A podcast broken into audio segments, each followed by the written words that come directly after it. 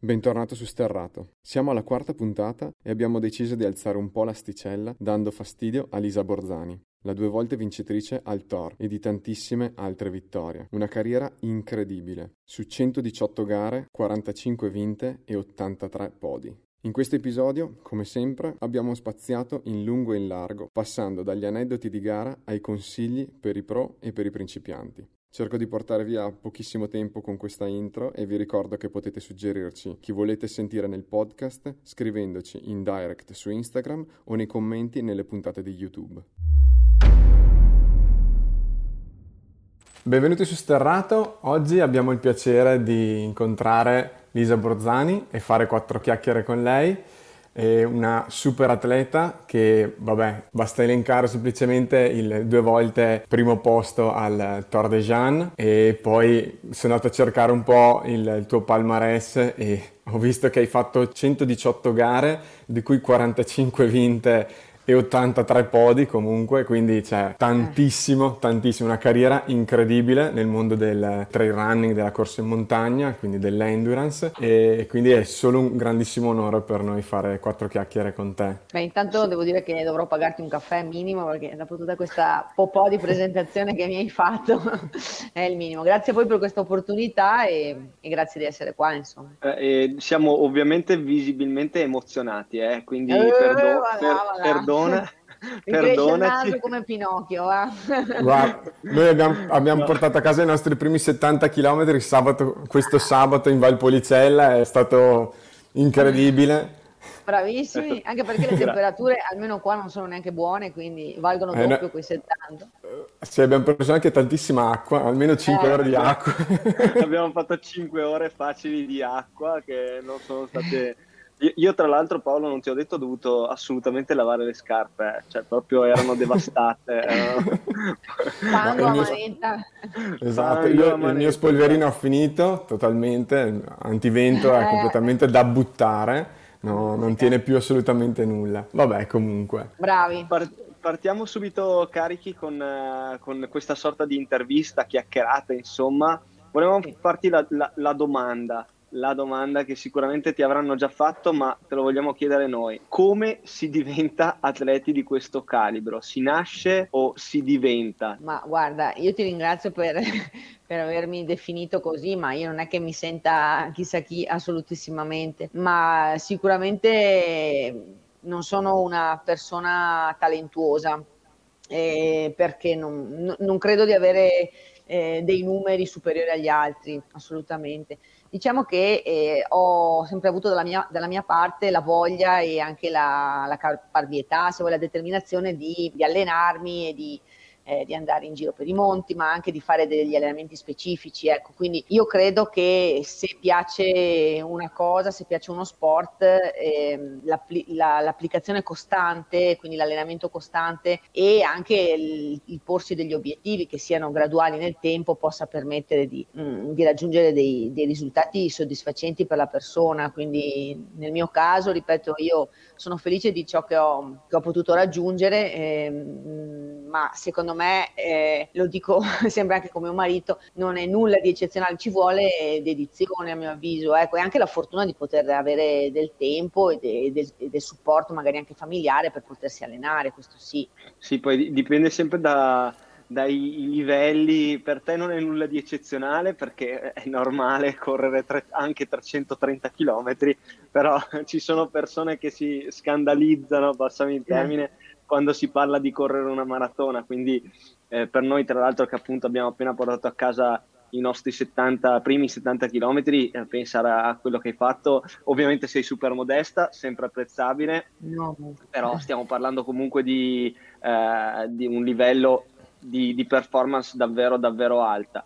Eh, tu tra l'altro domanda fuori scaletta subito Paolo, quindi già ti metto, ti, ti metto nei casini. Eh, tu tra l'altro eh, corri da tanti anni, cioè hai corso anche da giovanissima, da piccola, fatto, sei partita dall'atletica. Sì, sì, sì, io mh, praticamente credo di aver cominciato a correre appena uscita dalla, dalla, pancia di mamma perché mio papà, io ricordo, che, ricordo benissimo che mio papà mi portava le marcette non competitive della domenica. Io adesso abito che in valle, stile. ma prima abitavo a Padova, quindi c'erano le marce FIAS, mi pare si chiamassero. Da noi e... sono le UMV.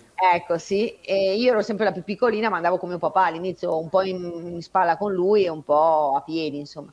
E poi eh, la, la, domenica mi ricordo che quando papà diceva andiamo dalla nonna, eh, io sottintendevo che dalla nonna si andava a piedi, abitava a 30 km di distanza, in quel di Solesino.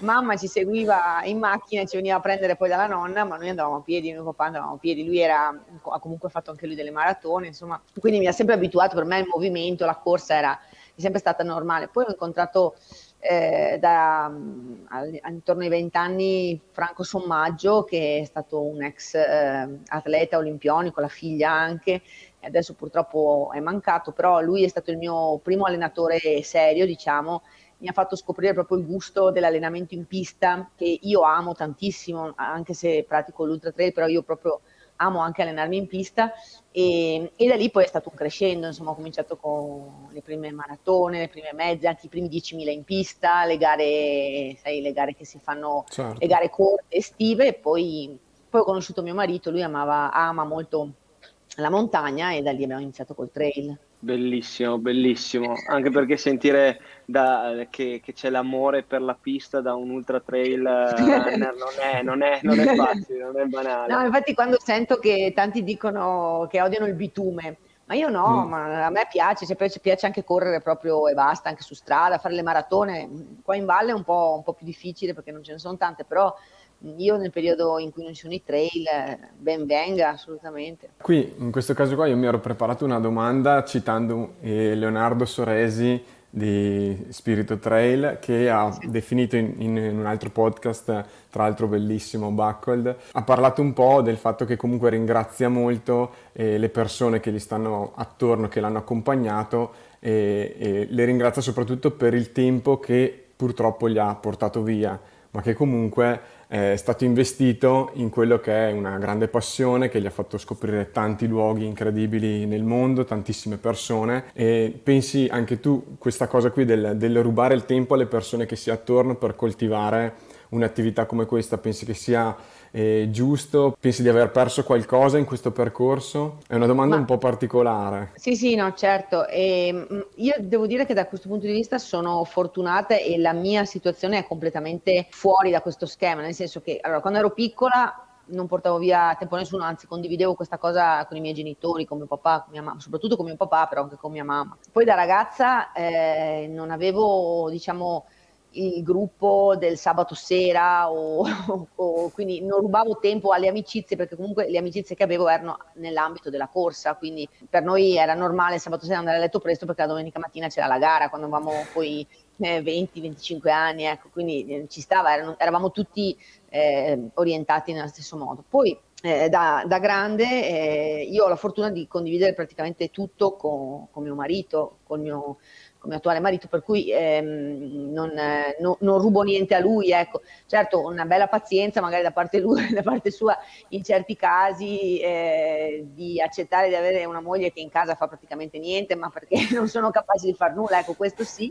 Eh, forse è questo che mi dispiace un po', che più di tanto non, non, non faccio, però... Mh, appunto io condivido veramente tutto con lui, andare alle gare per me significa andare con lui alle gare, mm, francamente non so se eh, farei tutte le trasferte, le, le, gare che faccio se non ci fosse anche lui, cioè, eh, magari mi allenerei lo stesso, certe gare le farei lo stesso, però se non ci fosse la condivisione eh, totale forse a, qualcosa, non dico che rinuncerei, proprio magari non mi interesserebbe neanche, ecco, quindi da questo punto di vista eh, se dovessi togliere a qualcuno eh, del tempo per dedicarlo alla corsa, boh, lì non so come, come dovre- potrei fare.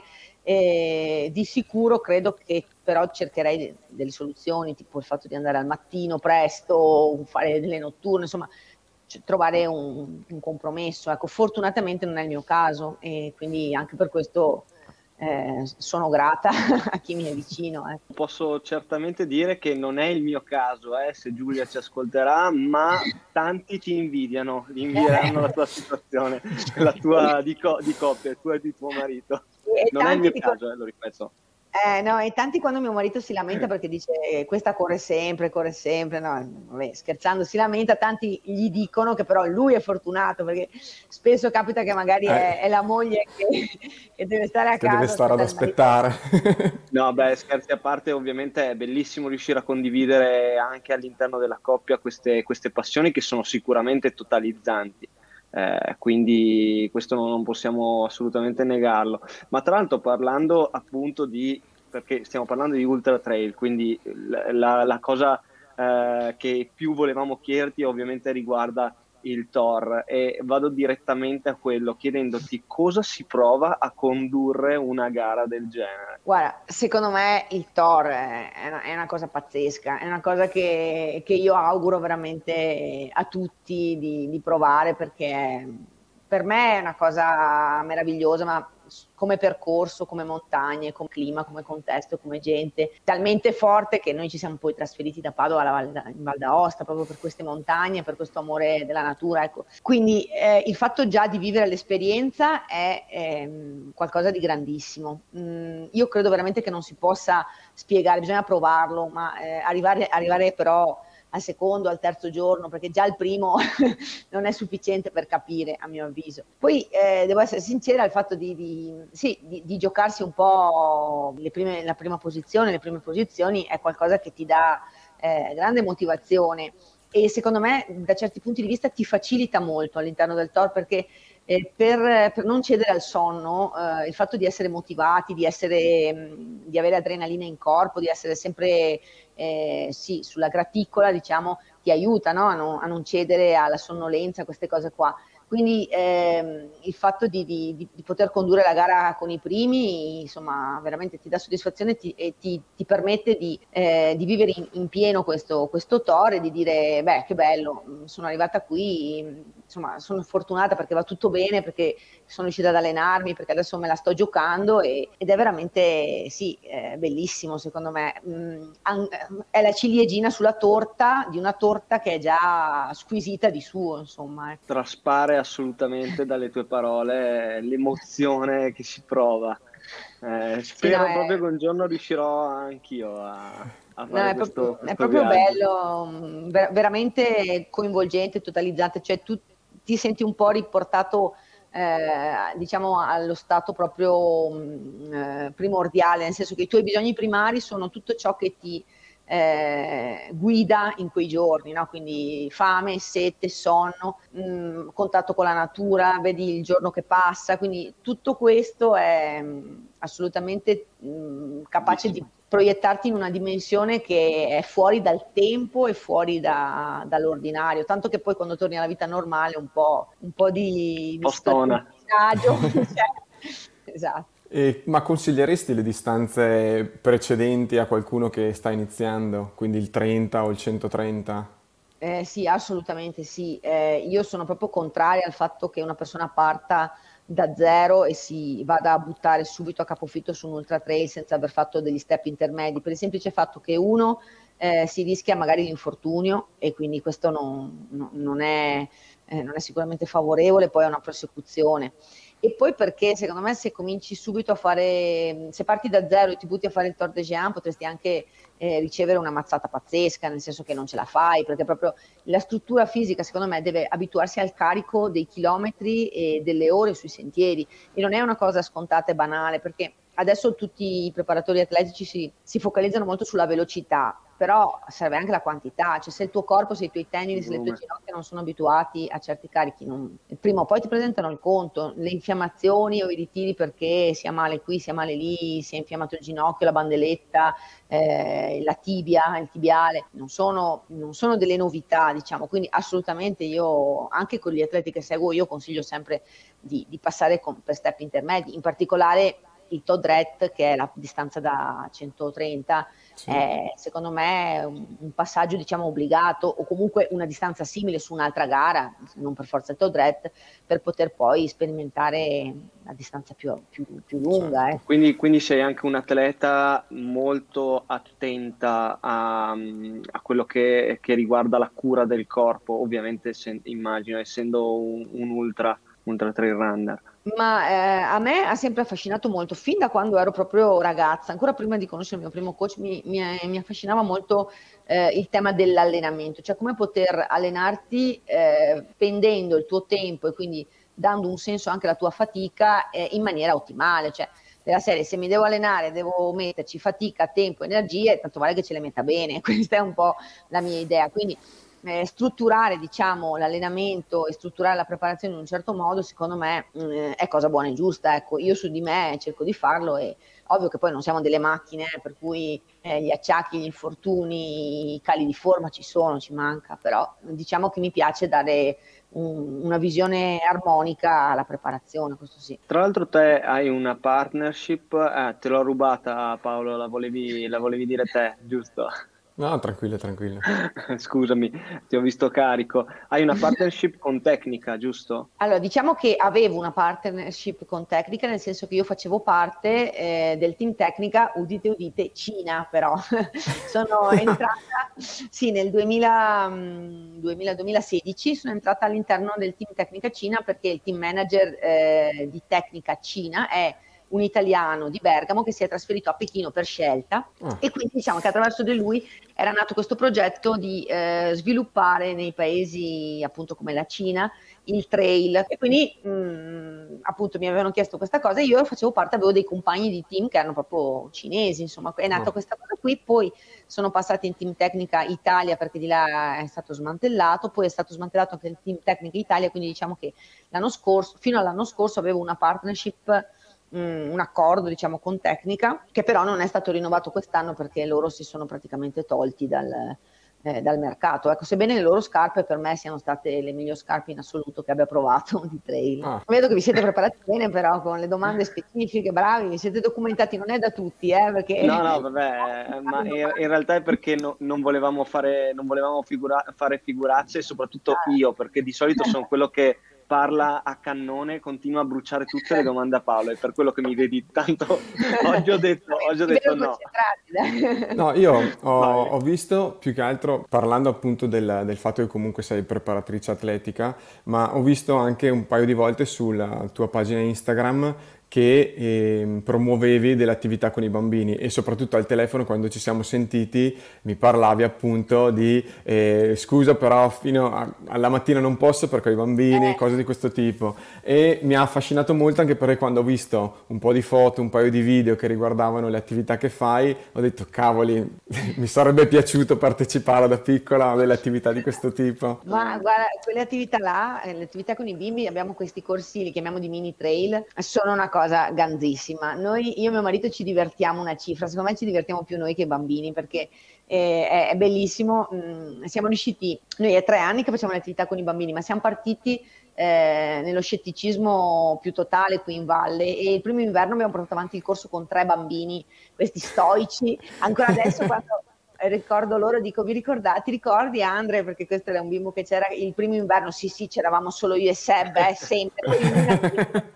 Quindi si, si, si, sentono pionieri di questa cosa. Adesso ne abbiamo 50 e non ci pare vero perché è bellissimo. Partiamo dai bambini, il primo corso, quello più piccolino, è dai 4 ai 6 anni, però vengono anche bimbi di 3 anni e mezzo e sono cazzuti come pochi, c'è una cosa pazzesca. Facciamo saltare i muretti, l'ultima volta li, li abbiamo fatti andare su su, su, una salita di fango, quindi loro si arrampicavano, poi scivolavano, poi li facciamo entrare ed uscire eh, dalle staccionate, quindi ne facciamo fare di tutti i colori e sono veramente un esempio perché non mollano niente, anche quelli più grandi dai 7 ai 12 qualsiasi cosa tu proponga loro, loro con entusiasmo la prendono e la portano fino in fondo. Veramente da loro bisogna imparare perché uno non c'è bisogno di motivarli perché veramente si automotivano e, e, ti, e, danno il massimo sempre. E poi per loro niente è impossibile. Cioè c'era una bambinetta di tre anni e mezzo in un video che ha abbastanza spopolato devo dire doveva, sal- doveva saltare il muretto con i suoi compagni ma lei era piccolissima il muretto era molto più alto di lei.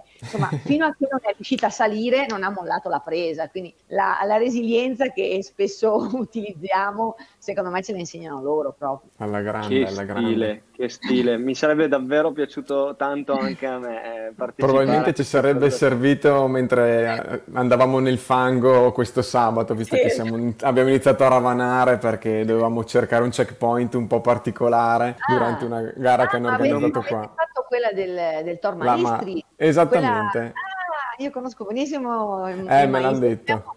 Tor maestri noi perché eh. il primo anno non aveva finito il Tor e quindi il secondo quando l'ha finito abbiamo deciso che sarebbe chiamato per sempre Tor maestri Grande. Sì, tra, sì. l'altro, tra, l'altro, suo figlio ha corso con noi i primi 20 km, 20-25 km, dandoci una mano a recuperare un paio di checkpoint eh, in ah, Valpolicella.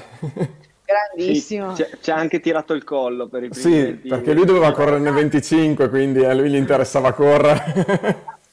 Bravissimo. No, è stato, è, anche lui. Sì, sì, sì, sì. È, è, stato veramente forte. Tra l'altro uscirà anche il video, quindi o è già uscito, dipende da Paolo quando vuole fare eh, uscire. Esatto, quando lo monto, esattamente. esatto, quindi in caso ti, ti manderemo dai, il link e lo guardi, se hai, se hai, anche se non penso tu abbia tempo, effettivamente. adesso siamo ancora in zona rossa, eh. infatti dopo che ti avevo detto alle otto e mezza di sera ci, ci sentiamo, ma mh, mm, ci hanno rimesso in zona rossa per cui siamo fermi anche se settimana. Ah, qua cavoli. In allora perfetto. Eh. Fino, fino, a domenica ho tempo.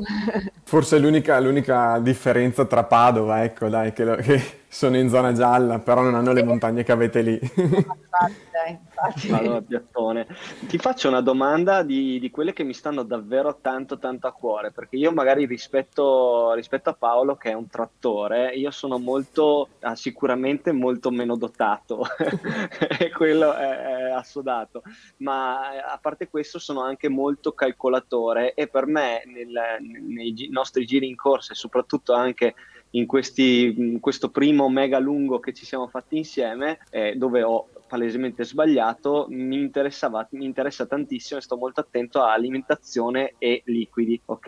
E, ed è una cosa che davvero pensare delle gare ultra da 300 km, eh, dico come si fa a gestire bene l'alimentazione in delle situazioni in cui sai già che non riuscirai a, a reintegrare tutte le chilocalorie che, eh, che, consumi e devi stare super attento ai liquidi perché è un attimo che ti disidrati. Sì, allora eh, sicuramente il discorso dei liquidi è verissimo.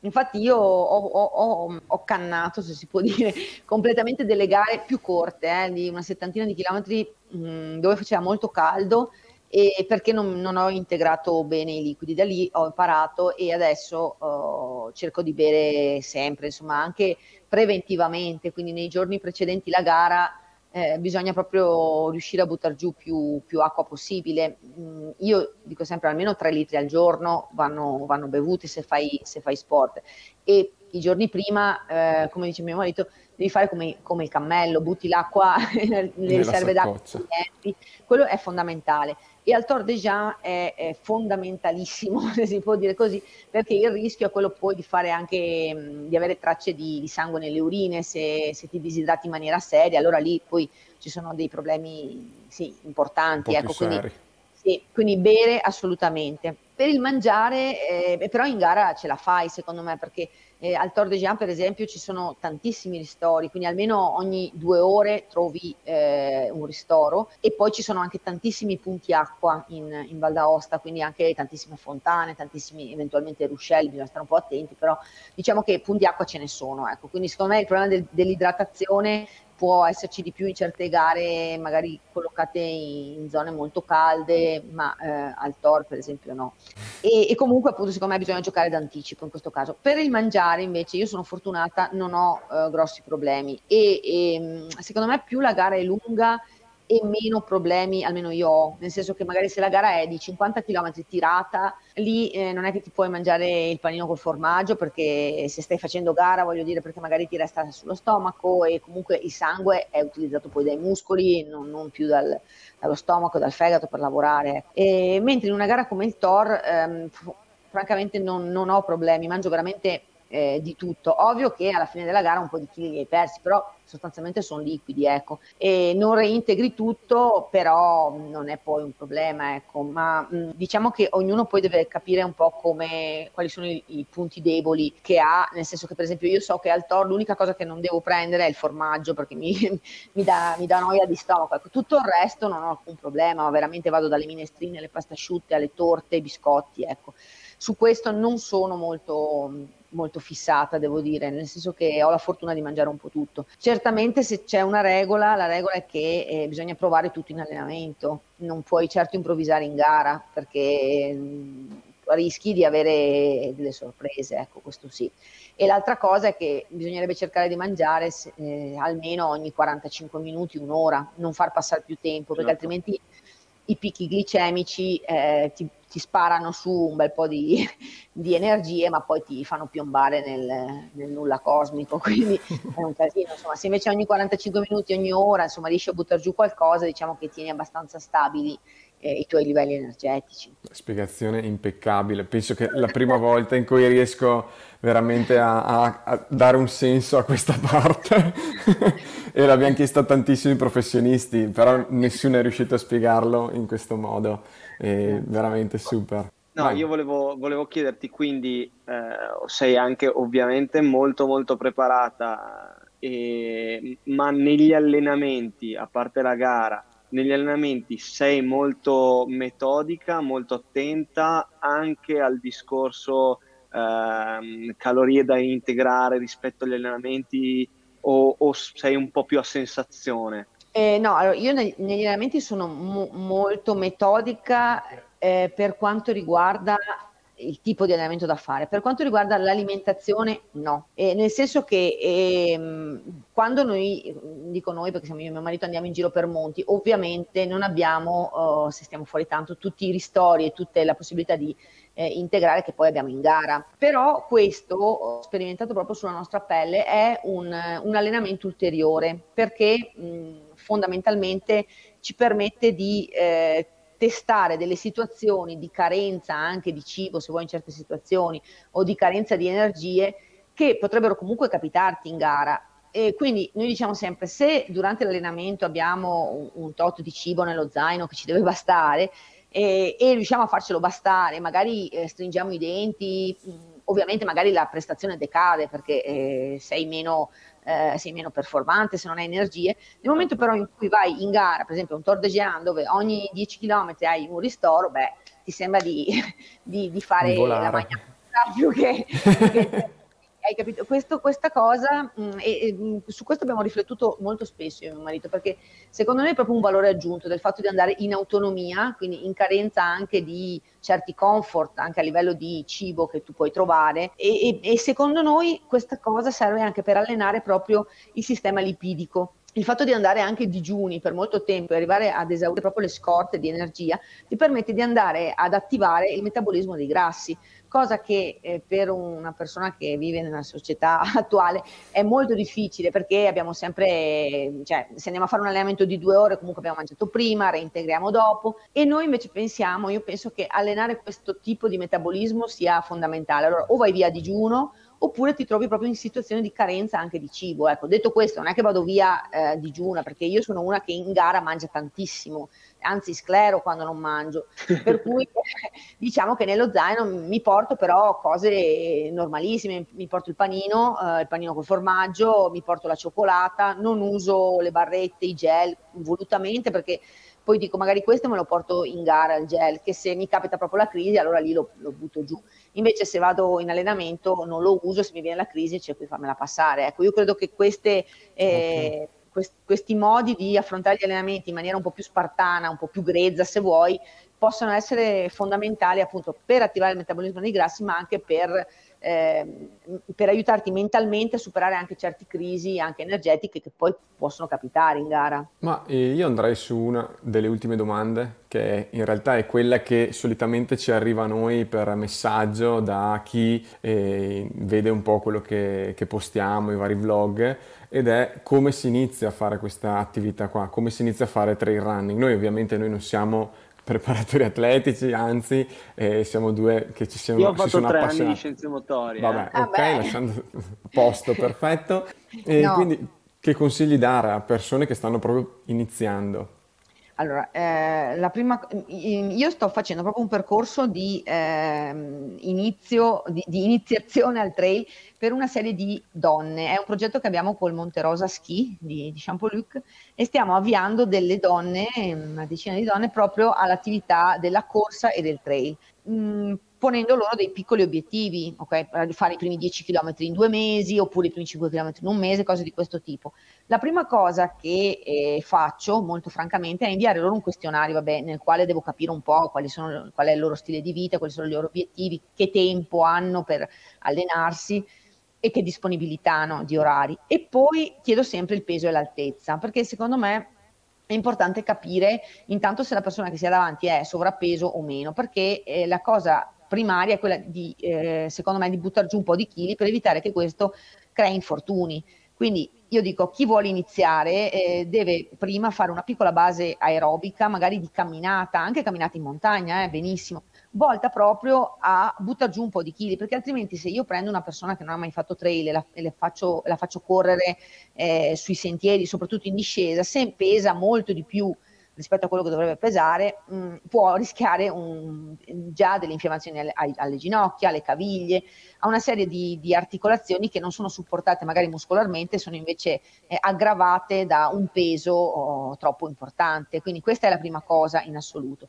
E l'altra cosa ehm, che io dico sempre a chi vuole iniziare è che bisogna mettere sul tavolo oh, alcune informazioni, cioè cosa voglio raggiungere, che obiettivo mi voglio prefi- prefiggere e che disponibilità ho di tempo per raggiungere quell'obiettivo lì, perché bisogna essere onesti. Io lo sono con i miei atleti, nel senso che se tu ti puoi allenare due volte a settimana e fare 10 km al corpo e mi dici che vuoi partecipare al Tour de Géant, ti dico no, cioè non si può fare, hai capito? L'ho detto, l'ho detto delle persone. E invece bisogna essere onesti, bisogna mh, soprattutto mettere degli obiettivi che possono essere raggiunti con impegno, ma che, che, siano raggiungibili, perché altrimenti il neofita si demoralizza subito, non è più motivato, se vede che non riesce a stare al passo con gli allenamenti, se non riesce a raggiungere gli obiettivi che si è posto. Quindi io a chi inizia dico inizialmente di avere, cioè, innanzitutto di avere l'entusiasmo, però questo ci deve essere per una persona che inizia, se no neanche si mette a chiederti di, di voler iniziare di stare attento al peso e poi di eh, avere chiaro in mente quale vuole essere il percorso diciamo, di massima per arrivare a raggiungere un obiettivo che sia, eh, che sia fattibile. Ottimo. È stato fantastico, una, una no, super, super intervista. Grazie a, parte... a voi. Che... davvero. No, a voi che vi siete anche preparati, cavolo, vuol dire questo è un valore aggiunto che non è da tutti. Eh. Beh, beh spero, spero, che in realtà chi ti intervisti, dai, che si, eh, almeno sappia di cosa si parla e noi, noi ci sì, siamo un sì. minimo. Ah, sì, ma magari mi chiamano Francesca invece che mamma Elisa, capisci? Ah, ok, vabbè. Quindi Sono... già, le, già... le, basi va abbandonate. Adesso ho capito, non avevo collegato, infatti ho detto, ma ci sono questi di sterrato che mi scrivono, che mi condividono. cos'è sta roba? Adesso ho capito, adesso vi, vi, vi, vi seguo subito. Va bene, bravo, Tra- tranquilla, tranquilla. Eh, Dai, eh. Beh, da sterrato è tutto, quindi bene. alla prossima. Perfetto, Grazie viva mille, sterrato. Grazie a voi. Ciao. Grazie. ciao. Ciao, ciao, ciao, ciao. ciao.